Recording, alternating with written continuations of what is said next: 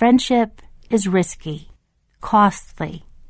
Friendship is meant to provide a refuge from loneliness and a respite from self-criticism and the critique of a never satisfied world.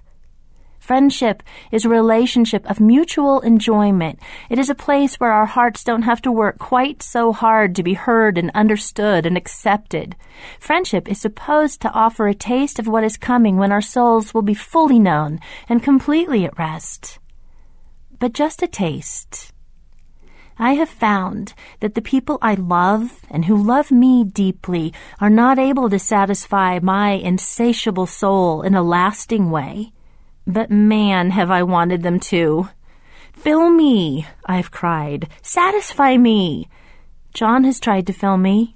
Friends have tried to fill me, and their offerings have been marvelous, but never enough. I have a leak. Really, it's a break in the pipe, and aware of my own brokenness, I've tried to hide it and get other people to tend to it. It hasn't worked. My demanding has backfired.